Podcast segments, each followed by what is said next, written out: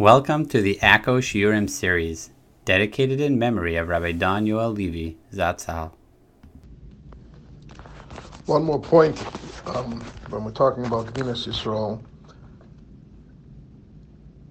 is that um, since it needs special participation from a Yid, whether it be per the Shach that Yid has to put in the Rennet or per the Ramadi Yid has to watch it, with the added caveat of the Noda B'Yehuda of owning the Rennet and all that, it is more expensive. And therefore, we are worried about Asila Chalufet. And we're worried if you leave this kosher cheese in the hands of a guy, it, since it's more expensive, he might try to somehow change it with other with other uh, cheeses.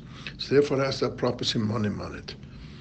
You cannot just make and then uh, you know put some kind of label that the that the guy has access to, and uh, so on. It has to be proper simonim al derech that you would put on meat or fish, and without proper simonim, with Yiddish or and everything else, it probably wouldn't. The, the cheese would have problem would become problematic.